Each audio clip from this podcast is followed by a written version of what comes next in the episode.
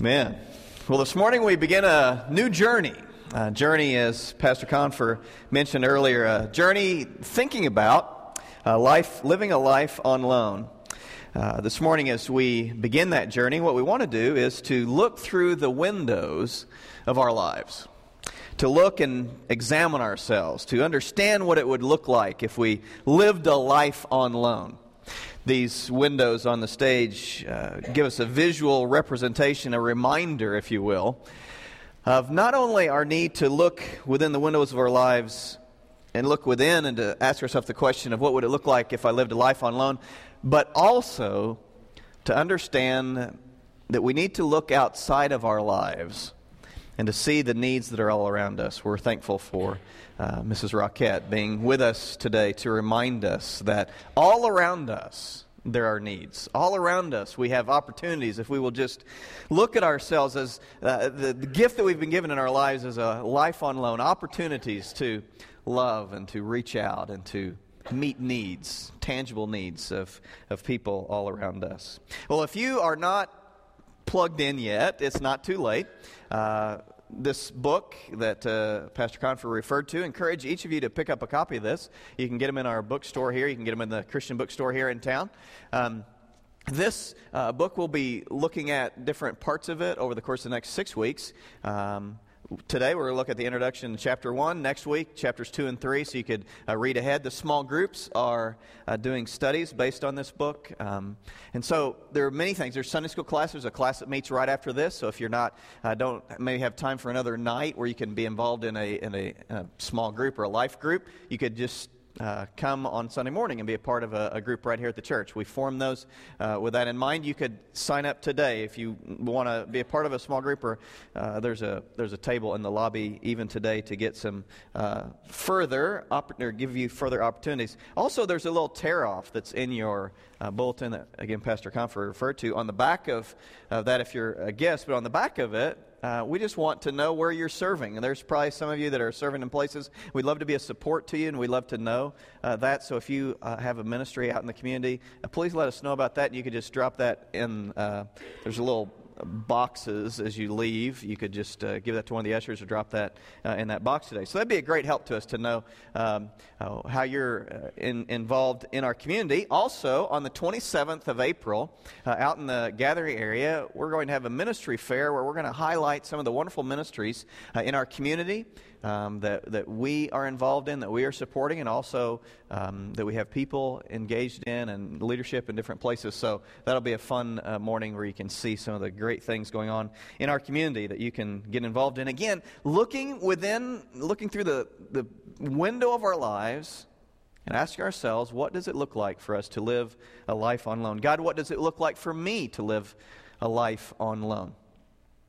Let's begin uh, this morning let me begin by asking you a question. And the question is this Who are you? Who are you? Who are you really? What defines who you are? What defines your life? Is it your heritage or your family name, your career? Maybe there's some accomplishment that you uh, have in, uh, uh, in your life that defines who you are. Maybe there's uh, some uh, your, maybe it's your looks, maybe it's your, your bank account, maybe it's what you have, maybe it's your abilities, maybe it's your past. Maybe there's some tragedy that is a part of your life that has defined who you are. Who are you? What defines who you are? All of us have a day we were born. All of us will have a day that will represent the day that we die. And in between, we have this life, this life that we've been given, and we need to look at it as a life that's on loan to us, a life that's been loaned to us from God our Father. And that period of time between when we were born and when we die, that span, and it's different for all of us, that span, that gift, something again we need to look at and examine through the course of this next six weeks as we think about uh, this series that we're doing, Living a Life on Loan, and ask ourselves the question who am I? Who am I really? And what am I doing with this life that I've been given? Am I spending it frivolously? Or am I really investing it in things that really last for an eternity. When we think of living a life on loan, let me just borrow some thoughts from the introduction to this book.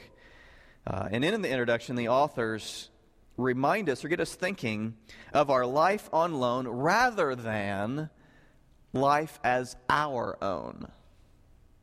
So, our life on loan rather than our life as our own. If you own something, then you're free to choose what to do with it. You're free to give it away or to sell it or to exchange it for something different. And if our life is on loan, then that totally radically changes that. It's not ours to do just with however we, and to do whatever we want to with it. There's a passage of scripture in 1 Corinthians, the sixth chapter, the 19th and 20th verse. It says this Paul talking to us, You are not your own. You were bought at a price, therefore honor God with your body. You are not your own. Your life is on loan from God. What are you doing with this life that He's given you?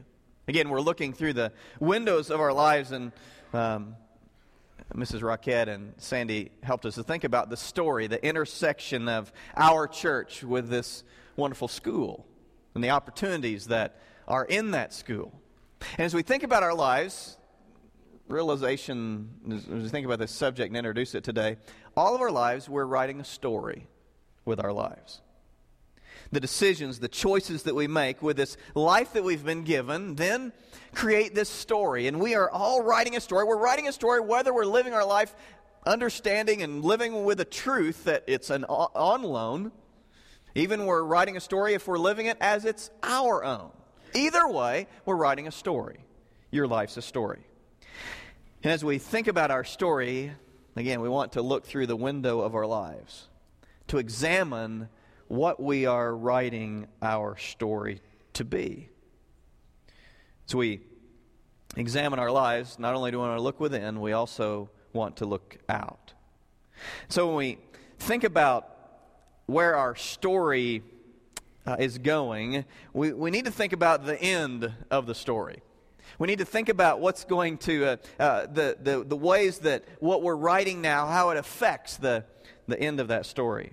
So, how does your story go? Do you think about who you are? Do you think about uh, what defines you? How does your story go? This story that we're all writing, one of the things that we understand as we think about our story of our lives is that some of the chapters were written for us. Crystal loves to write, my wife. I don't like it. I struggle with it, whether it's writing a letter or writing uh, uh, an article for the newsletter, uh, whether it's, if you notice the, their little pamphlet, their little uh, devotional books, notice that Crystal wrote, the, has written several of the inside covers of that. She can write that in a fifth of the time that it takes me to write it. And so a lot of times I'll, uh, you know, I get this deadline of needing this newsletter article. I say, Crystal, will you help me, please? Uh, here's, what, here's what I need to say. Can you make me sound good? Um, uh, and so she does it far better than me. So sometimes in my life, someone else writes my story. All of us have chapters of our lives that have been written for us. We have that part of our lives that describes who our parents are and describes where we were born and what, what level economically we were born into, our personality, our looks. All of that is written for us. We have no control over that. I was born in southern Illinois. Uh, I still struggle with wanting to say I see impacts on our world and made radical, wonderful uh, contributions to society were men and women that overcame horrific chapters of their story that they did not write. This week, in thinking about that, I was reminded of the story of Helen Keller. Helen Keller, who at 19 months of age contracted some disease. They don't know exactly what it was. They think possibly it was polio.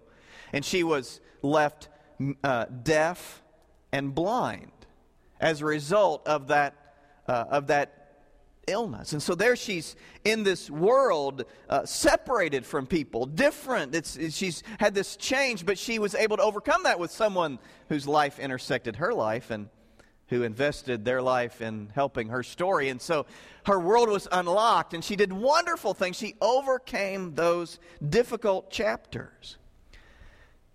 And I know that as I stand before you today and you think about those chapters that you did not write, some of you have very, very difficult chapters that are a part of who you are.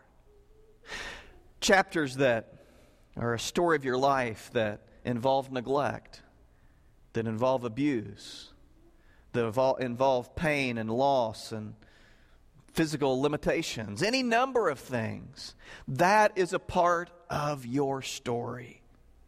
And I love what Paul says to us in Romans when thinking about those things to this day. So when I mess up my grammar, I am a product of my environment. I have worked so hard to improve my grammar, but it's that's who I am. It's it's a part of me. Uh, uh, I grew up in Southern Illinois. I was the second child born to a meat cutter turned insurance salesman, uh, and I could tell you a lot of things about my boring life growing up, part of the story of my life that I had no control over. Other people were writing that those chapters of my story for me. All of us have part of our story that's written for us. The Paul, we're going to let Paul help us. We're going to look in through the this window and look at Paul's look at Paul's life to get some help thinking about living our life on loan. But Paul had part of his story written for him. You see, uh, he tells us about it in Philippians, in the letter to the church at Philippi. He says, "I was circumcised on the eighth day." That was a part of his story written for him. He had no control over that, obviously. Um, He's of the tribe of Israel, or of the people of Israel, of the tribe of Benjamin, a Hebrew of Hebrews. All of that is part of his story that was written for him. He had no control over it. We think about great men and women uh, in history. We look at their lives, many of them that had profound things, and we process that in, in, in, in relation to what this passage reminds us of. And Paul says to us in Romans 8 28, we know that in all things, God works for the good of those who love him, who've been called according to his purpose. In other words, yes, you may have some difficult chapters, and yes, there may be some things that, that you didn't write and you had no control over, but God says, I understand that, and I'm going to work it out for your good. I can, I can write a different ending to that story if you'll just let me, if you'll live your life on loan and you'll understand it that way. I want to come alongside you and I don't want I want to write some wonderful pieces to your amazing story. That's what God says about us. Not only do we have chapters that we didn't write, we also have all of us chapters that we're not proud of. None of us are proud of all the chapters of the story of our lives. At least I hope we're not all proud of all of the chapters of our story. So, and that's something that we all have in common that there, we all understand that there are things, there are chapters, there are parts that, that, that we made decisions, we did things that we're not proud of as we look back on it. Times when we, and the scripture says that we're all sinners. We've all fallen short of the glory of God. There, we all have, we have that in common with everybody. We've made decisions that have hurt ourselves, that have hurt people that we love, that have hurt our God. We, again, have that in common. And we look, go back and we look at, again, Paul's life Paul, this great man of God, this, this individual that is responsible for writing most of the New Testament. This man who, through his multiple missionary journeys, helped to plant these churches all over uh, that area of, of the known world at the time that, that just ushered in this wonderful, exciting era of Christianity, just exploded. Again, Paul was, was, the, was the fuel for much of that. But yet, Paul had parts of his story that he looked back on and he wasn't proud of. The first time that we see Paul in the New Testament, his name was actually Paul or Saul at the time. And only later does he change his name to Paul. And in that, in that story, we have him standing there as individuals that were stoning Stephen first martyr in the New Testament. We see Stephen being stoned as a result of some things he had said to the religious leaders that were there. It says in, in Acts 7, as they covered their ears and they yelled at the top of their voices and they all rushed at Stephen. And they dragged him out of the city and they began to stone him. meanwhile, the witnesses laid their, clo- their clothes at the feet of a young man named Saul. And as they were stoning them, him, Stephen prays, Lord Jesus, receive my spirit. He falls on his knees. He cries out. They don't hold this sin against them, and he falls asleep. In other words, he dies there. And it says in chapter 8, verse 1 And Saul was there giving approval to his death. There's Saul. This guy that would do great things for God, would write a wonderful story with his life, living it on loan, but yet he had chapters that he was not proud of looking back. You see him standing there giving approval to the death of Stephen, this innocent man. Further, you go on in his story and you see in chapter 9, there is uh, uh, Saul and he has this intersection with Jesus Christ, this, this place where Christ in his life intersects. And, and he's blinded, and we a lot of us remember that story. And then he was on his way to Damascus to persecute the Christians. And God says to Ananias, this guy named Ananias, he says in chapter 9, Lord, Ananias answered, I've heard many reports about this man because he told him to go to this guy. So Ananias is told by God to go see Saul. He has a message for him. I've heard the reports of this man and all the harm he's done to your saints in Jerusalem, all that he's come here and he's come here with authority from the chief priest to arrest all who call on your name. And Ananias is saying, Surely you don't want me to go to see Saul. He's the guy that arrests guys like me. He's the guy that standing there when they stoned Stephen. So Saul had this horrible reputation of persecuting Christians. And we think about Paul and those parts of his story, they could have destroyed the end of his story. They could have destroyed him. They could have made him say, you know what? I, have I've done these things. There's no way God can use me. I, am too bad. I'm too wrong. I've done, done too many things. But again, all of us have parts of our story that we're not proud of. All of us have parts of our story that we're not, we're not under our control. But for all of us, God can take those things, and if we will live our life on loan, God can write some new, exciting, remarkable chapters if we will just let Him. The other thing I want to share with you is some wonderful news.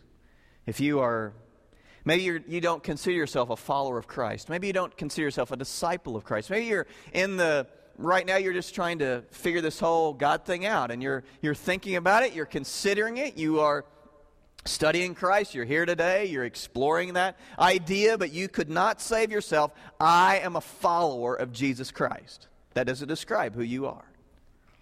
And I would just say to you that in your story, as in all of our stories, that God wants to include a chapter in your story about a life changing intersection.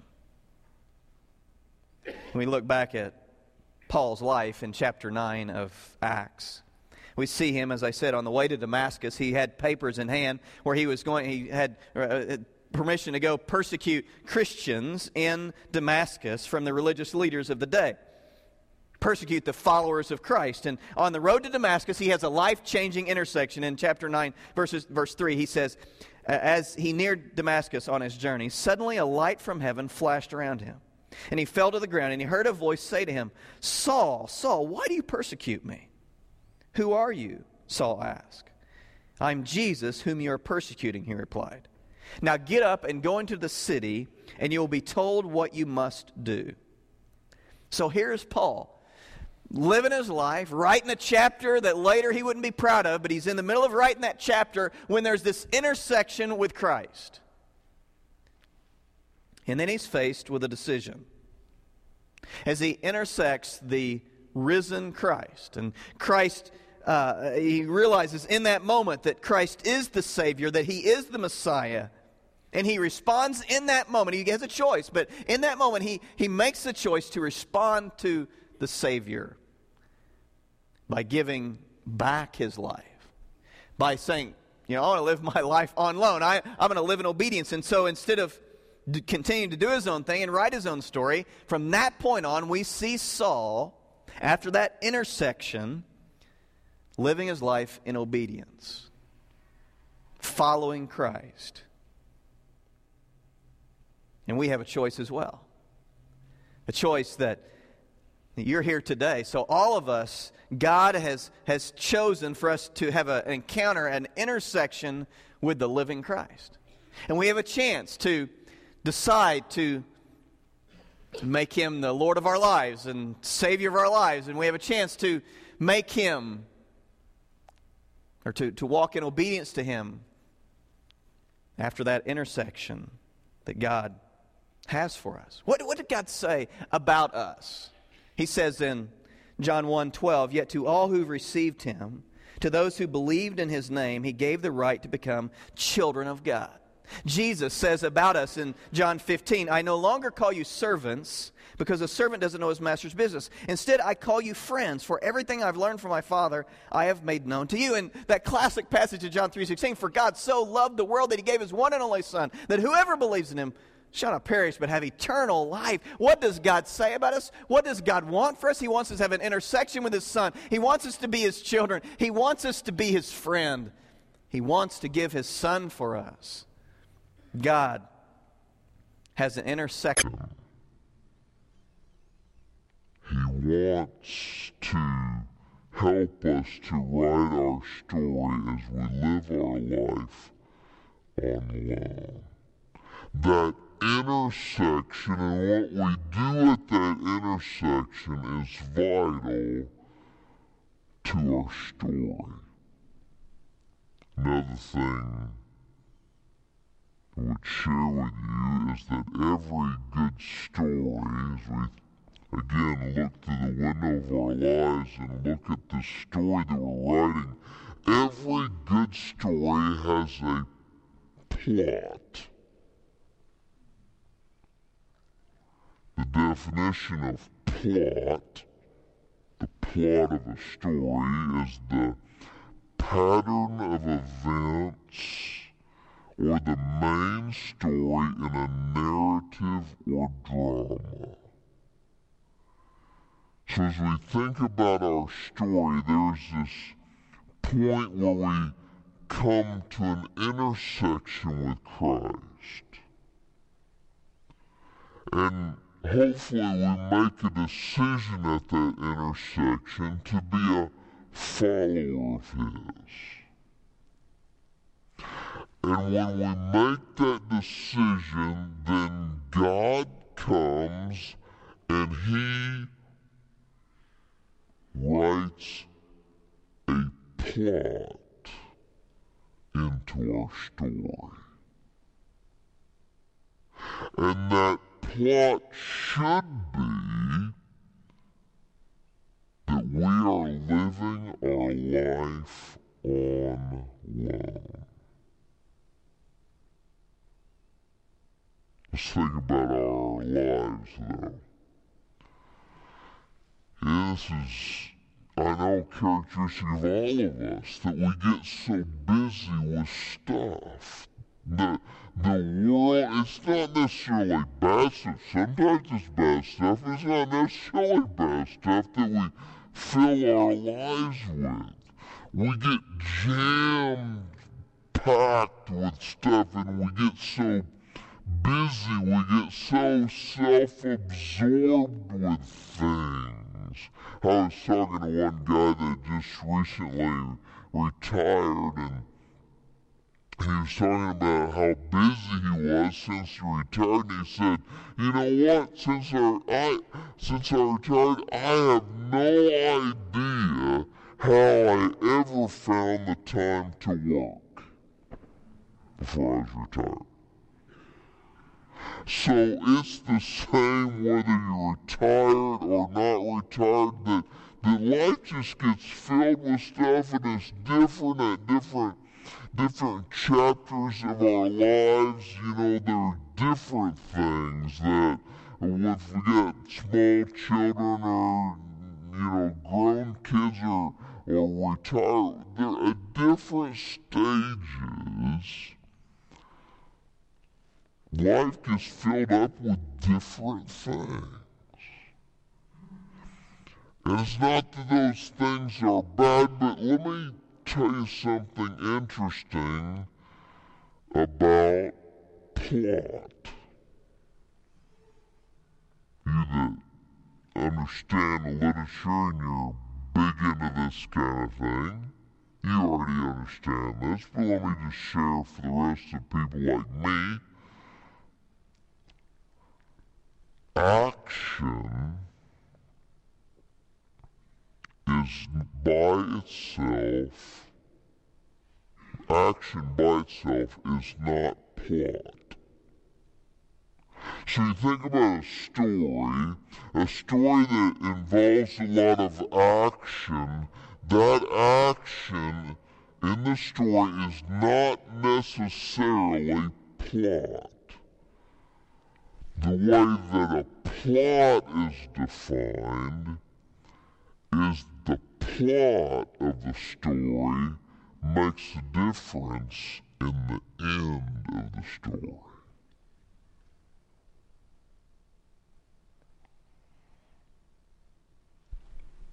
And that's significant. Because our lives can be filled with a lot of action, a lot of things that just fill up and take up time, but that's not plot. God wants to redefine the plot of our lives, and the plot of our lives is living a life on loan. And when that is the, the, the theme of our lives, when we are, the plot of our lives is I am living my life on loan. Obedience to Christ, the end of the story is different. Because all of us one day will stand before God the Father, Christ the Son. We, we will stand there at the judgment. And the words that I want to hear, that I know that you want to hear, are, Well done, my good and faithful servant. And this is the really cool thing is that when we allow ourselves to write our story with the plot being living a life on loan, not only does our the end of the story for our life change, but the really awesome thing is that we have the potential to change the end of the story for so many others. I think, you know, Mrs. Rockette's school and all the you individuals that have volunteered there.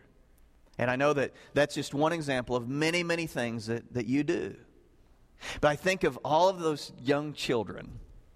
Is it first through sixth grade? Kindergarten? Kindergarten through fifth grade. And as we invest in those children, how many of the end of their story will be different? Because we love them, because we invested in them, because we gave them hope. That's the fun part.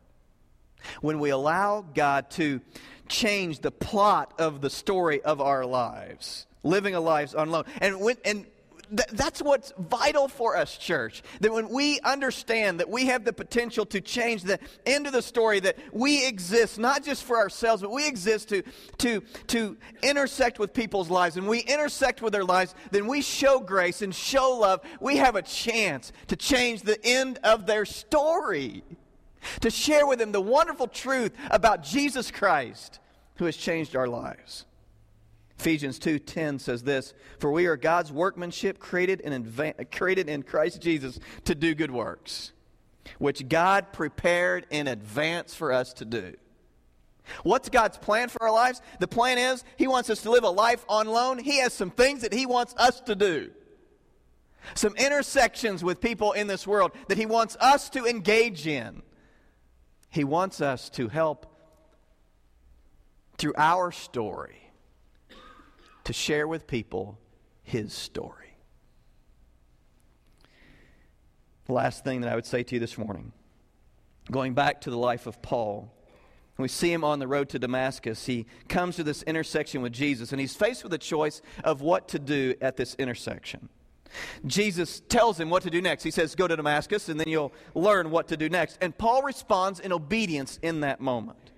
And for the rest of his days, he's busy writing his story, living his life on loan in obedience to God the Father. In our book, in the beginning of this book, the author says this. I want to share it with you. We write this book not merely to provide information and inspiration, but for reflection and action. And the author writes Action without reflection is thoughtless, but reflection without action is nearly useless. So, with that said, First Church, let me encourage all of us. Let's start writing. Let's start writing our story together. The story of our lives as individuals, the story of our life as a church. And like Paul, hopefully, when we have that intersection with Christ, we can start writing a story with a different plot, a plot that says life on loan. James 2, verses 14 through 17 says this What good is it, my brothers, if a man claims to have faith but has no deeds? Can such faith save him? Suppose a brother or sister is without clothes and daily food. If one of you says to him, Go, I wish you well, keep warm and well fed, but does nothing about his physical needs, what good is it? In the same way, faith by itself, if not accompanied by action, is dead. Our world needs followers of Jesus Christ whose faith is not dead, whose faith matches up with their actions. I think we're up for that. Amen? Amen? I think we're a church that is up for our faith matching our actions, is up for making a difference in this community, in our world, for Jesus Christ, is up for changing our story. The story, the, the best chapters of your life, the best chapters of this church's life have not been written. They are yet to be written when we say to God, my life is on loan. Everything that I have, everything that I am, is yours. You direct me, you guide me. It's yours. This morning, we're to conclude by taking communion together. And it is a chance for us to have a literal intersection with Christ in a literal way because these elements, the bread represents the body of Christ, the cup represents the the blood of Christ. And as we take these elements, and as we take them into our body, it's our chance to have a literal intersection with Christ in this setting. And so this morning, as we take these elements, and I'm going to invite those if, if, you've, if you're ready to come ahead and prepare yourselves and take your places, and we're going to pray together. So if you have the, elements, just come on ahead when you're ready. But as you take these elements, is during a time of worship. As we're worshiping, just in your own time, when you're ready, you take these elements. And as you take them, I want you to say what you're, saying to Christ is Christ, I understand that you have given your entire life, everything that you are, you gave it for me. And now, as I take back in this intersection, I take the, the elements back. As I take these elements back into my life, as I take them back, then I'm saying, God, I understand my life is on loan. Father, these elements, I pray that you would bless them. And now, as we take them, I pray that you would help remind us, Father, that we are living a life on loan. And now we intersect with your Son, making decisions about living a life on loan, giving our lives just as you gave it to us. We give now through the, our time of communion, we give our lives back to you. In the name of Christ I pray. Amen. I hope that you have experienced in a real way the intersection between Christ and your life. And as you experience that intersection, let me remind you of words that were spoken to Saul, to Paul that I believe that Christ is speaking to us today. Here are our marching orders this morning. Let me, why don't we all stand? If we're going to march, we need to be standing. Here's our marching orders as we leave today. Now get up and go into the city, and you will be told what to do next. Are you willing? to respond to what Christ tells you to do with your life. Are you willing to live a life on loan? If so, over the course of the next six weeks, we're going to look through the window of our lives. We're going to explore together. And if you're listening, He will tell you what you're to do next. Father, we're ready. I pray that you would speak to us as a church, as individuals, over the next few weeks. And Father, you would help to just put something in our heart, God. Help us to see both what you want for us and the needs around us in our world, God. Whether they're in this church or whether they're in our community, God, where are the needs? And Father, how can I, as I live my life on loan, how can I respond to your call in obedience? Thank you, Father, for what you see in us. And now we respond in obedience. In the name of Christ, we pray. Amen. Lord, bless you as you leave today. Uh, if you're here with us for the first time, again, thank you for being with us. And now go and do what he says. bless you as you leave.